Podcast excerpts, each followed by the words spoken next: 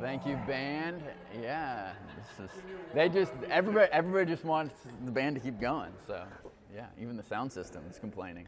So all right, um, yeah, it's uh, I'm excited to be here with you guys. My name is Ross. I get to serve here as one of the uh, pastors here. And if you are new with us, visiting, maybe you're coming from out of town, or maybe you're just checking out churches, we're a couple things. Firstly, we're super glad you're here. Um, we hope you feel really warmly welcome. Secondly, you should know that I'm not the guy who's normally up on stage preaching. Uh, I'm filling in for our lead pastor, Justin. But we're going to be continuing the same series through the Gospel of Matthew. And before we jump in, I just want to say a quick word. We, we all know that we're uh, continually assessing how we are responding as a church to uh, and uh, to, to COVID 19 and how that changes the way uh, we, we do things. We want to hold a couple things in tension together. We want to submit to our governing authorities, not only uh, with our actions, but also, also with our attitude and our posture. We want to have, uh, secondly, compassion for our uh, neighbors and, and, brothers and sisters, but we also want to not be driven or motivated by, by fear or anxiety. We serve the creator of the coronavirus, we serve the, the Lord of every uh, every life. So we want to hold all three of those things in tension, and that means that uh, some of us are going to land in different areas of the map where we're, where we're at, where we're at, how we feel, and so we want to uh, go forward acknowledging that, uh, knowing that uh, uh, we're all in different places and that we can love one another and serve our, submit to our government and serve our King, even from different perspectives. So just that aside before we jump into our word, the word this morning. We're going to be in Matthew chapter 20. We're going to start in verse 29. Start in verse 29. Let me pray for us uh, before we jump in, and then we will, we will explore his word together. Um, let's see. Let me get the PowerPoint going. And so, okay, there we go. Cool. Let me pray for us. Father, we, uh, we praise you because you are a good and a holy God. Um, and so now we pray that, that, in your holiness you would be glorified in your bride in the church this morning. Um, would you do that by changing us? Change us even now while we're sitting in these seats as we come face to face with the truth of your gospel by the power of your spirit. Would you comfort our aching hearts with your tender love? Would you inspire us to fight against sin? And would you convict us even where, where our worship of you fall short of your design? And we pray this all in Christ's name. Amen.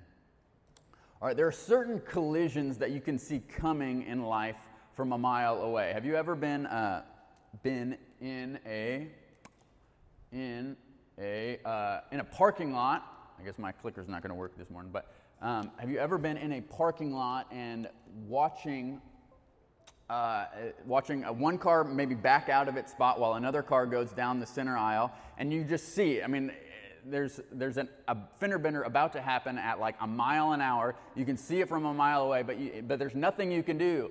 Uh, and, and you just know. And sure enough, sooner or later, these cars bump into one another. One image that's ingrained into my head from childhood is when I was maybe 10 or 11 years old. I was playing football in the backyard with, my, with some friends, and uh, I remember this one play. I, I, was, I got to be the quarterback, and when I was running my favorite play, which is just a Hail Mary, which is the only play that a 10 year old knows in football. But I, I remember being quarterback, dropping back for this pass. I, I, I let the ball go to my friend, uh, and as soon as I let the ball go, I knew that this play was not going to end well. My, my friend was running a perfect route to the end zone, but uh, in my parents' yard, right next to the, to the part of the yard where the end zone was, was also a deck that was about four feet high, which is about the head height of a 10 year old.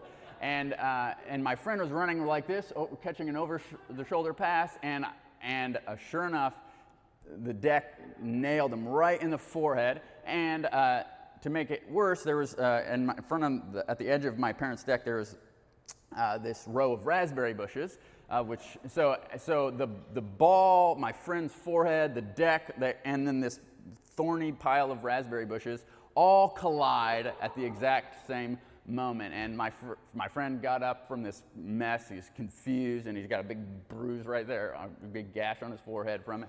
Um, there are certain collisions that you just know are happening, that you know are going to happen. And that's exactly what we've been seeing uh, at, over the last several months as we've been walking through the book of Matthew. We've seen uh, ever since the very beginning when, when, um, when Jesus at his birth uh, is, is uh, there's an assassination attempt on this child. We've known that sooner or later Jesus was going to come into a head on collision with the authorities and with the rulers of his day. Uh, and all of this tension and conflict and opposition, it finally comes to a head when Jesus enters Jerusalem for the final time this, the, during the final week of his life. And that's what we're going to be uh, discussing this morning. Matthew, he paints for us a gripping image uh, of Jesus' collision course with his opponents. And he, and he paints this image really in, uh, from, for what we're going to look at in three scenes. And in each of these three scenes, we're going to see Jesus from a different angle. And while, while it's on the one hand predictable, we know what's coming, we know from the beginning that Jesus is going to die, uh, it's also at the same time a lot more complex than I think what we normally think. There's, there's layers to the tension and to the drama. So as we look at Jesus in these three scenes from these three different angles, we'll see some of that complexity. So let's, let's let me read for us, starting in, in uh, verse 29 of chapter 20. And we're going to read the whole thing, so it's kind of a long, a long section. So, um, uh, so it'll demand some of our attention here. But I'm going to read the whole thing for us at the beginning, uh, and then we'll break it down as we, as we go. Okay, so starting in verse 29 of chapter 20. And as they went out of Jericho, that's Jesus and his disciples, a great crowd followed him. And behold, there were two blind men sitting by the roadside. And when they heard that Jesus was passing by, they cried out, Lord, have mercy on us, son of David. The crowd rebuked them, telling them to be silent, but they cried out all the more, Lord, have mercy on us, son of David. And stopping, Jesus called them and said, What do you want me to do for you? They said to him, Lord, let our eyes be open. And Jesus, in pity, or Jesus moved to compassion, touched their eyes, and immediately they recovered their sight and followed him. Now, when they drew near to Jerusalem and came to Bethphage, to the Mount of Olives, then Jesus sent two of his disciples, saying to them, Go into the village in front of you, and immediately you will find a donkey tied and a colt with her. Untie them and bring them to me. If anyone says anything to you, you shall say, The Lord needs them, and he will send them at once. This took place to fulfill what was spoken by the prophet, saying, Say to the daughter of Zion, Behold, your king is coming to you, humble and mounted on a donkey, on a colt, the foal of a beast of burden. The disciples went and did as Jesus had directed them. They brought the donkey and the colt and put them on their cloaks, and he sat on them.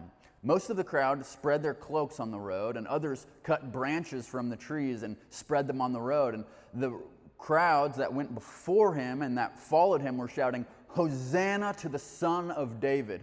Blessed is he who comes in the name of the Lord. Hosanna in the highest. And when he entered Jerusalem, the whole city was stirred up, saying, Who is this? And the crowd said, This is the prophet Jesus from Nazareth of Galilee. And the and Jesus entered the temple and drove out all who sold and bought in the temple. And he overturned the tables out of the, the money changers and the seats of those who sold pigeons. He said to them, It is written, My house shall be called a house of prayer, but you make it a den of robbers. And the blind and the lame came to him in the temple, and he healed them. But when the chief priests and the scribes saw the wonderful things that he did, and the children crying out in the temple, Hosanna to the Son of David, they were indignant. And they said to him, Do you hear what these, what these are saying? And Jesus said to them, Yes. Have you never read? Out of the mouths of infants and nursing babies, you have prepared praise. And leaving them, he went out of the city to Bethany and lodged there. All right, so we begin Jesus' uh, entry in Jerusalem, actually not in Jerusalem, but outside Jerusalem in the city of Jericho. So this is the final leg of his journey uh, into Jerusalem. He's been most of his ministry up in Galilee, and uh, now he's, he's heading uh, down to Jerusalem. And in it, we see, in our first scene, what we learn of Jesus is that the son of David, as he's called here, the son of David is a tender titan, okay? The son of David is a tender titan. Jesus is heading west toward Jerusalem. You can kind of see on the map the journeys that he's made. He spent most of his time up in Galilee. Uh, now he's, he went f- then, then down to uh, uh, Judea east of the Jordan. That means uh, jo- Judea beyond the Jordan, which means east of the Jordan River. Now he's heading basically west to Jerusalem. He stops at Jericho, which is about a full day's journey from Jerusalem, about 15 miles. And now he's making his final leg of the journey. And as he leaves Jericho, there's some homeless people sitting on the side of the road. They're begging for money and they yell out, Have mercy on us, son of David. Now, as we've seen that title, it's a way of referring to Jesus as royalty. He's a member in the line of David. They had heard of this guy claiming to be the Messiah, uh, and they wanted the blessings that this son of David, that this Messiah was supposed to bring. So they want a little piece of the action. The crowds try to shut them up, but Jesus comes to a complete stop, and he calls over to them, and he says, What do you want me to do for you? Now we read that and we're like, okay, what is, why would, I mean, come on, Jesus, certainly you know what they want. You're a miracle worker, they're blind. You, you put two and two together, Jesus. But, but what Jesus invites these men to do, these men who have never looked another man in the eye before, he invites them to approach him boldly and asks and to ask them ask him directly for what they truly and what they deeply want. This is an amazing Messiah. This is an amazing king. He, he, he would empower vulnerable, poor, outcast, unclean people to come to him personally and without hindrance, pouring out their deepest yearnings, their deepest pains, their deepest anxieties directly and openly. That's, what, that's the scene here on, this, on the side of the road outside Jerusalem. And so they answer him saying, Open our eyes. And then he, it says that he was moved with compassion, that he, was, he responded in pity. And I want us to, to, to think about that phrase for a second. Jesus was moved with compassion. That is, he was stirred in his affections, in his guts for these two men, for, for, with tender hearted love. And so then he touches their eyes. And we kind of gloss over that phrase, but think about touching someone's face. Like, that's a very intimate, a very personal action. You just don't go touching people's faces, especially not now, but, but not, not in Jesus' day either. And with this tender, merciful, compassionate act, he violently and immediately heals them. This is the image of Jesus that we're left with just before he enters Jerusalem and he experiences the whirlwind of events that will take place during that, that, that week. This is, this is a tender titan. In the face of their supreme need and vulnerability, Jesus is an intimate and a tender hearted king. And the same is true for us. In, in the face of our supreme need, we have a tender hearted king. Now, unfortunately, I think for, for a lot of us, myself included, this is a hard reality to come to terms with, harder than we might think. Uh, I, think most of us who, who would you know, outwardly or self identify as followers of Jesus, uh, we probably wouldn't deny the fact that we need Jesus' compassionate mercy. We, we know that apart from grace, we know intellectually, and we can articulate that apart from grace, we stand guilty before God.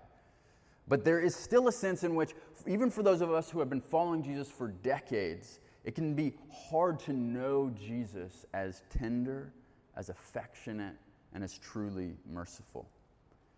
It's difficult for me to believe, for us to believe, that the sovereign creator of the universe, the God who spoke to Moses on the mountain, the God who casts out demons, can look at us knowing the filth, knowing the dirtiness, knowing the unloveliness that resides within us. And that God can be moved in his heart, like an, an, have an emotional response of love toward us. If I, if I were to ask you the question, how does God feel about you? How does Jesus feel about you? Not, uh, what, would you say? I'm not asking you how does God view you or what is your standing before God, but what, what is Jesus' emotion toward you?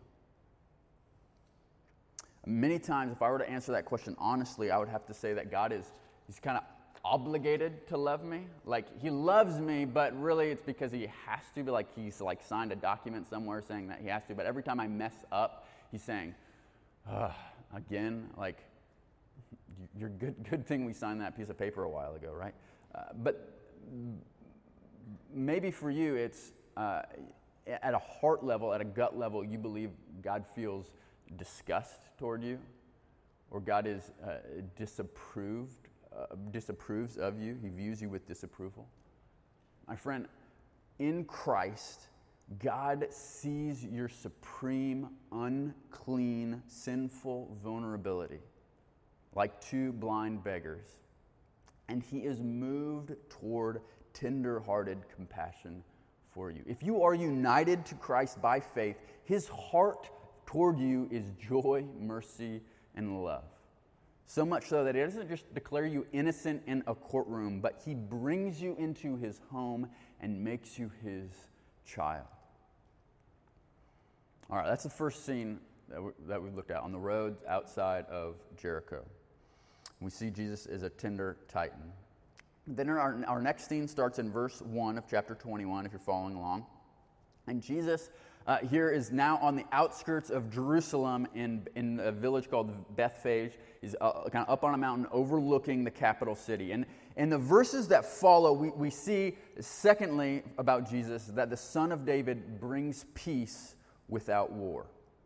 Now, as we read this, it might be a familiar, uh, a familiar story to you, but if you think about what happens next, it's really profound. Jesus, he sends two of his disciples ahead of them into the village to get a donkey and its colt that, that, that they hadn't been prearranged, that they had been providentially set aside. And if you think about it, if you're driving to Anchorage one day and you know, the, guy, the person that you're driving with says, hey, uh, the, the, the, the first car you see is going to be a red Chevy Silverado. I want you to just like pull over in the parking lot next to it, jump in, and, and drive off. Okay? That's basically what Jesus is telling, telling them to do.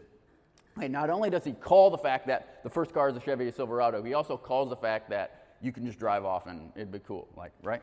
Okay? So, so that's what Jesus is doing. And, and, and Jesus does this, Matthew tells us, in order to fulfill the prophecy from Zechariah 9 9. Okay? Now, as always, whenever we read a prophecy quoted in the New Testament, we need to, to go back and check out the Old Testament context. Because when an, a New Testament author quotes an Old Testament, he's just, Justin say, says it, he's just including a hyperlink, but he wants, we to, wants us to, to click on the link and to, to, to go to the, the full website, to check out the whole website. And, that's, and, and so uh, in, in, in the book of Zechariah, we, we, see one of the last books of the Old Testament that was written. Zechariah speaks to the, to the people of Judah after they've been exiled out of their homeland and then they've returned. And they've started, these exiled pe- uh, people that have returned, they've started to build, rebuild the city of Jerusalem and the temple there, but they are facing resistance and opposition from the surrounding tribes. So they're a struggling remnant trying to carve out a life for themselves out of the rubble and the disaster that their sin had brought on them. But in the midst of this oppression and frustration, Zechariah promises hope. And specifically at the, at the beginning of chapter 9, he says that he's going to completely obliterate these uh, the pesky tribes that are, the, that are uh, threatening Jerusalem. And then in the beginning of verse 9, he describes the peace that will come to Jerusalem after he takes out their enemies. Okay, so let's read just in, in context Zechariah chapter 9. We'll read the first couple verses here. Uh, we'll, we'll, read the couple verses surrounding. It says, uh, Zechariah writes, Rejoice greatly, O daughter of Zion. Again, we see, Jesus, uh, we see God speaking to his people uh, with in intimacy of a father child relationship. And he says, Shout o, aloud, O daughter of Jerusalem.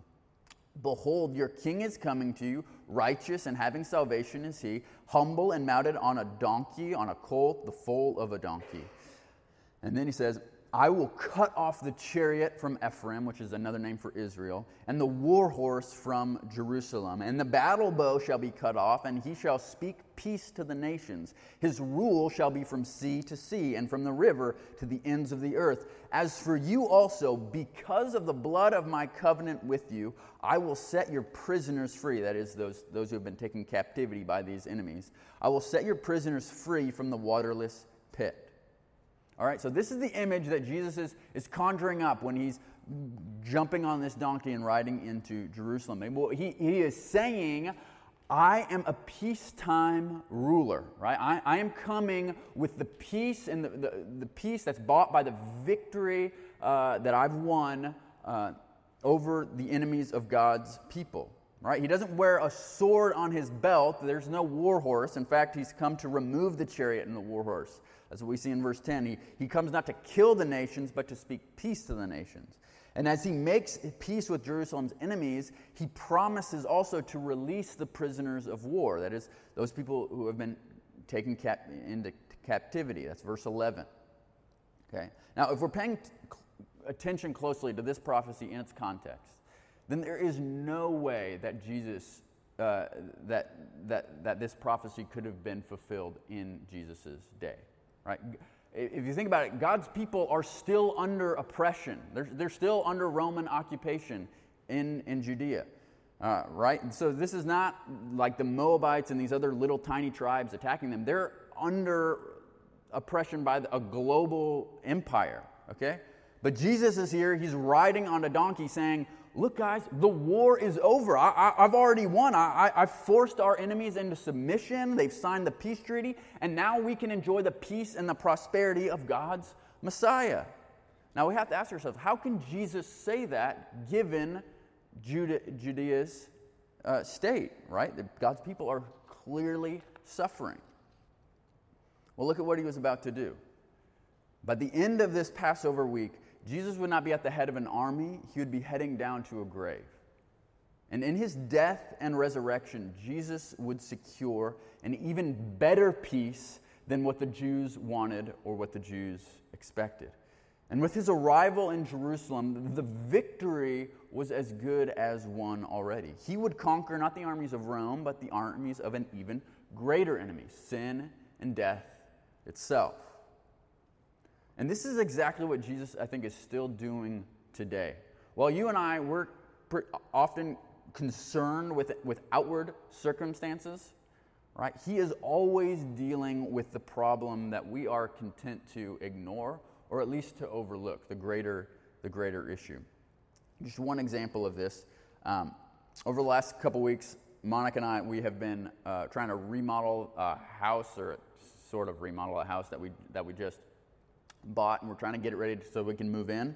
And uh, as we've been doing this, this process has been pretty stressful.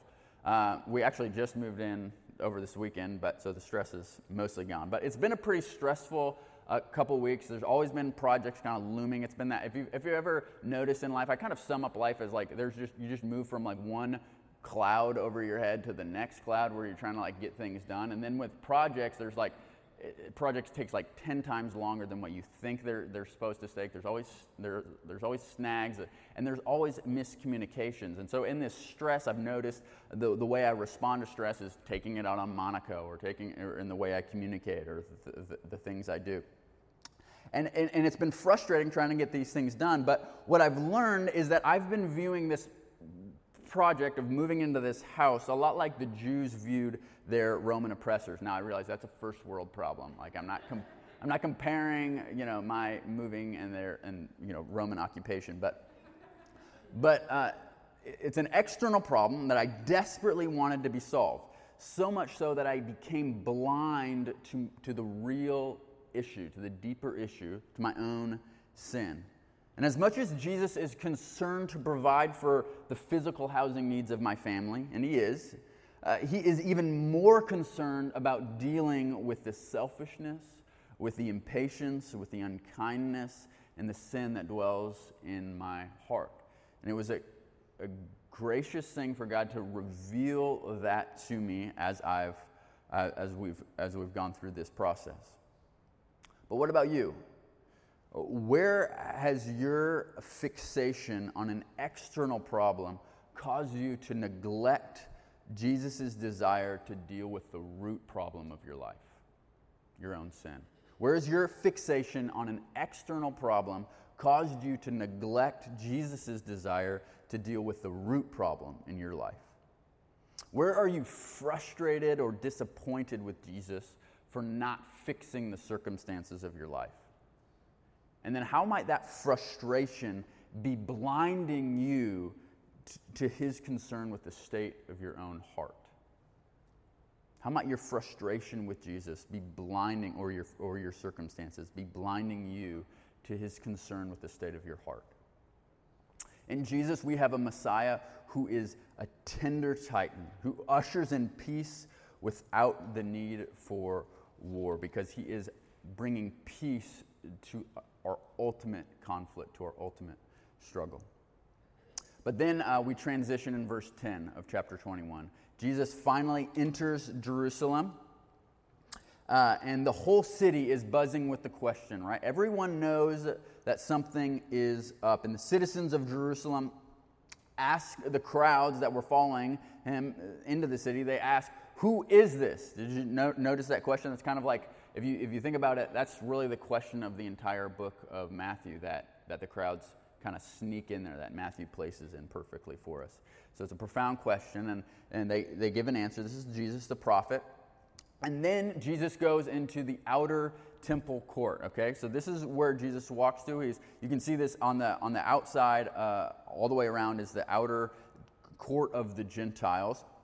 Uh, there's th- uh, this is the furthest out of three different courts in the temple, and this is where they would have been preparing for the, the sacrifices of the Passover. Remember, it's Passover week. So basically, everybody's allowed in here. We'll, we'll find out later that there's blind people and lame, uh, uh, uh paralyzed people in, the, in, in this court They're, who are unclean people, Gentiles and these, these paralyzed people. But it's the outer courts, it's not the building of the temple itself.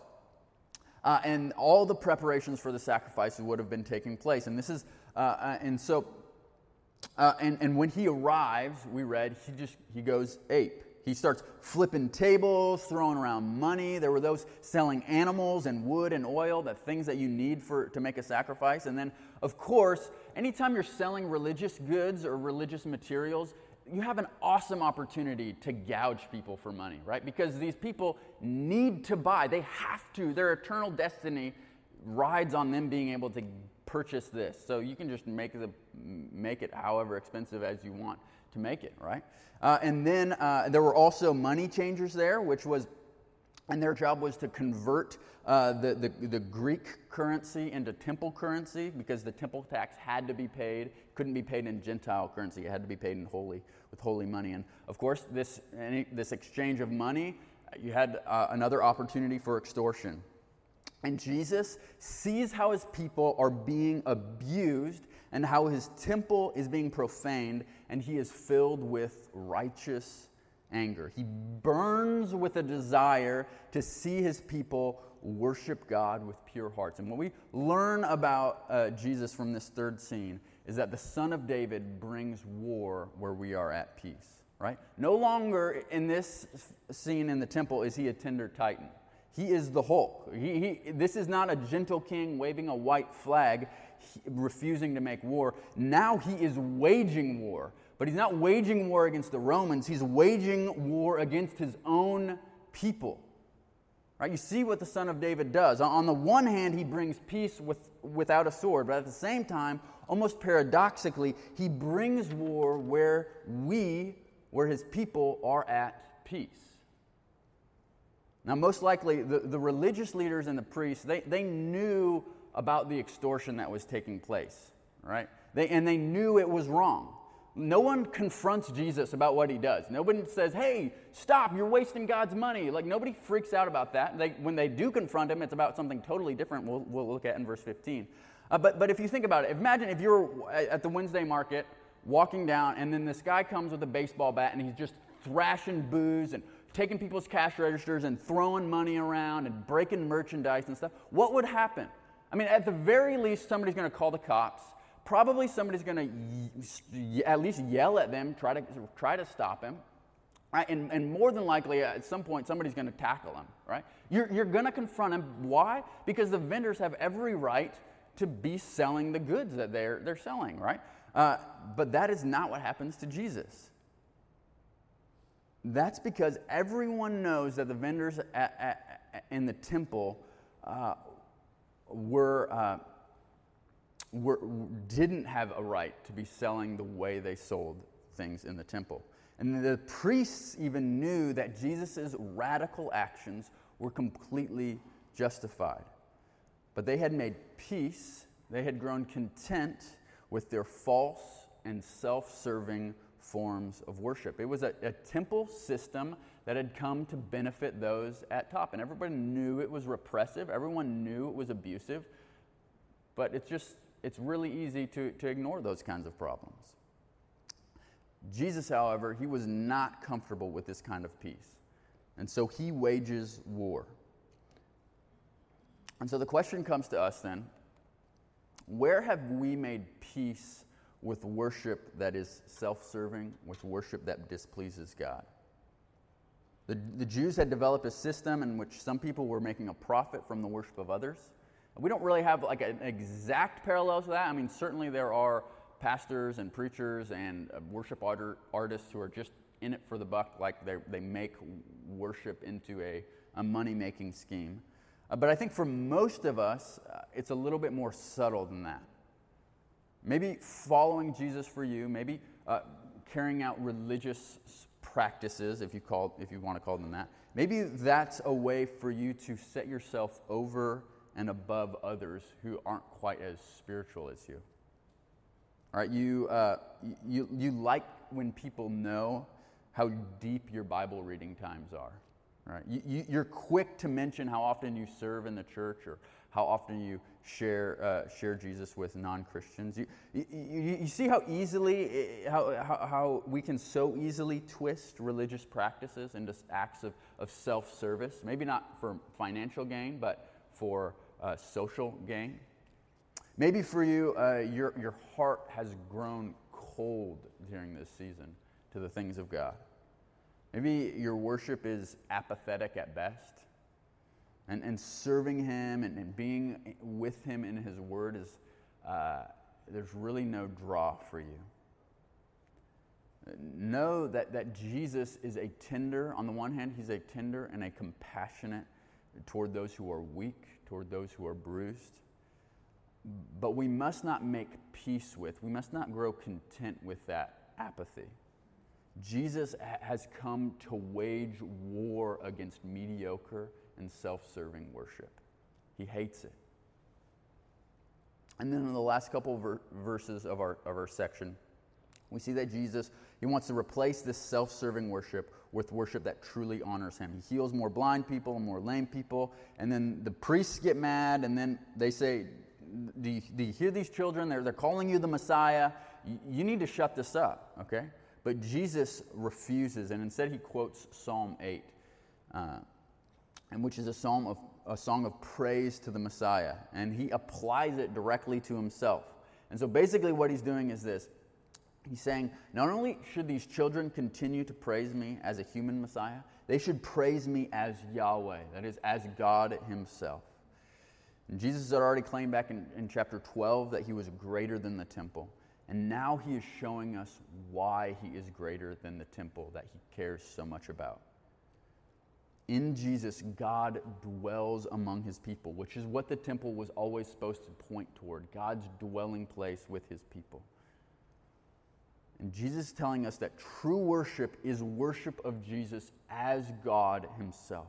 True worship is the humble and the desperate cry of a child. And this is what you and I need. We need a king who takes our distorted, apathetic, self serving worship and makes it pleasing to Him.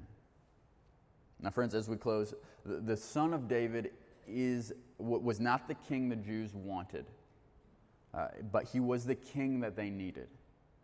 And we too desperately need to know his tender hearted compassion in the face of our vulnerability. We need to know the, the, the, victory that he has secured through a humble death, and we need to desperately wage war on our, and we need him to desperately wage war on our self seeking worship. The boldness of our gentle king calls us uh, to be known by him intimately, to, to follow him fully, and to worship him completely. So let me pray for us as we close.